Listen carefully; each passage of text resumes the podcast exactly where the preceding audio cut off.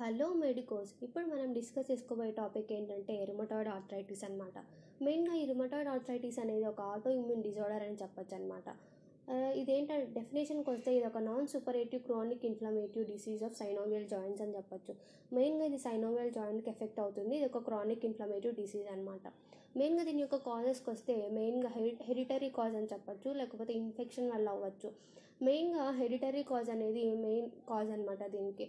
దీని యొక్క క్లినికల్ ఫీచర్స్కి వస్తే మెయిన్గా మనం చూసేది ఏంటంటే పెయిన్ చూస్తాము మజిల్ స్పాజమ్ చూస్తాము స్టిఫ్నెస్ చూస్తాము డిక్రీజ్ రేంజ్ ఆఫ్ మోషన్ చూస్తాము టెండర్నెస్ చూస్తాము స్వెల్లింగ్ రెడ్నెస్ వామ్త్ కొన్ని డిఫార్మిటీస్ చూస్తాం అనమాట ఏంటంటే మెయిన్గా మనకి ఇది ఫింగర్స్కి ఎఫెక్ట్ అవుతుంది అనమాట స్వానెక్ డిఫార్మిటీ ఒకటి బొటర్నీ డిఫార్మిటీ ఒకటి అనమాట మెయిన్గా ఇక్కడ దీనిలో ప్యాథాలజీ ఏంటంటే ఇన్ఫ్లమేషన్ ఆఫ్ సైనోవియల్ మెంబ్రెయిన్ అని చూస్తాం అనమాట డిఫరెంట్ జాయింట్స్ దగ్గర.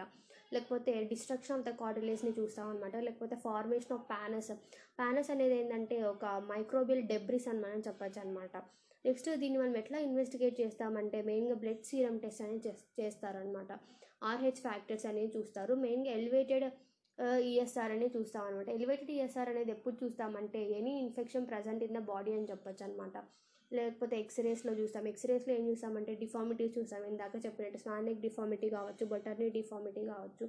లేకపోతే ఎంఆర్ఐ స్కాన్ చేసి సాఫ్ట్ టిష్యూస్ ఏమైనా సాఫ్ట్ టిష్యూ ఇంజరీ వల్ల ఏమైనా వచ్చిందా అని మనం చూస్తాం అనమాట నెక్స్ట్ దీని యొక్క డయాగ్నోస్టిక్ క్రైటీరియా అనేది ఏంటంటే మెయిన్గా పేషెంట్ మార్నింగ్ స్టిఫ్నెస్ని మార్నింగ్ స్టిఫ్నెస్ని చూపిస్తారు. లేకపోతే swelling of one or more joints one or more జాయింట్స్కి స్వెల్లింగ్ని చూస్తాము. ఈవెన్ స్వెల్లింగ్ అంటే సేమ్ ఇప్పుడు ఫింగర్స్లో సేమ్ స్వెల్లింగ్ ఒక ఫింగర్కి కొంచెం ఇంకో ఫింగర్కి కొంచెం అట్లా ఉందన్నమాట. ఈవెన్ స్వెల్లింగ్ని చూస్తాం. మెయిన్గా ఇందులో ఆర్హెచ్ ఫ్యాక్టర్ అంటే రుమటాయిడ్ రుమటాయిడ్ ఫ్యాక్టర్ అనేది పాజిటివ్గా చూస్తాం అనమాట నెక్స్ట్ దీని యొక్క మెడికల్ మేనేజ్మెంట్కి వస్తే మెయిన్గా non steroid anti inflammatory drugs అనేది ఇస్తాం. ఎందుకంటే ఇన్ఫ్లమేషన్ ఉంది కాబట్టి లేకపోతే disease modifying anti rheumatic drug drugs అనేది మెయిన్ ట్రీట్మెంట్ అనమాట దీనికి.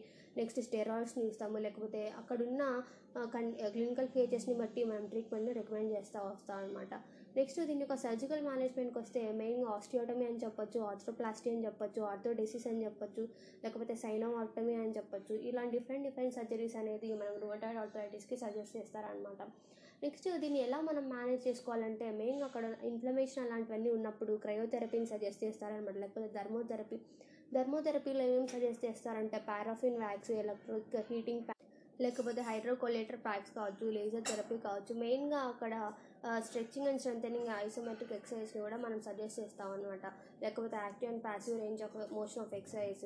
అక్కడ గ్రిప్ అనేది తగ్గుతుంది కాబట్టి లేకపోతే హ్యాండ్ బాల్ కానీ స్విస్ బాల్ కానీ ఫిజియో బాల్ కానీ రికమెండ్ చేసి అక్కడ స్ట్రెంత్ని ఇంక్రీజ్ చేయడానికి ట్రై చేస్తారనమాట నెక్స్ట్ లైఫ్ స్టైల్ మేనేజ్మెంట్కి వస్తే లాంగ్ స్టా అవాయిడ్ లాంగ్ స్టాండింగ్ అని చెప్పచ్చు లేకపోతే సై సైకలాజికల్ కౌన్సిలింగ్ ఒకటి ఫ్యామిలీ కౌన్సిలింగ్ ఒకటి లేకపోతే హౌస్ హోల్డ్ మ్యా మోడిఫికేషన్స్ అనేది చేస్తారు హౌస్ హోల్డ్ మాడి మోడిఫికేషన్ ఎందుకు చేస్తారంటే మెయిన్గా రిమోటాయిడ్ ఆర్థరైటిస్లో పేషెంట్ అనేది హ్యాండ్ గ్రిప్ సరిగా ఉండదు కాబట్టి హౌస్ హోల్డ్ మోడిఫికేషన్స్ అనేది చేస్తారన్నమాట.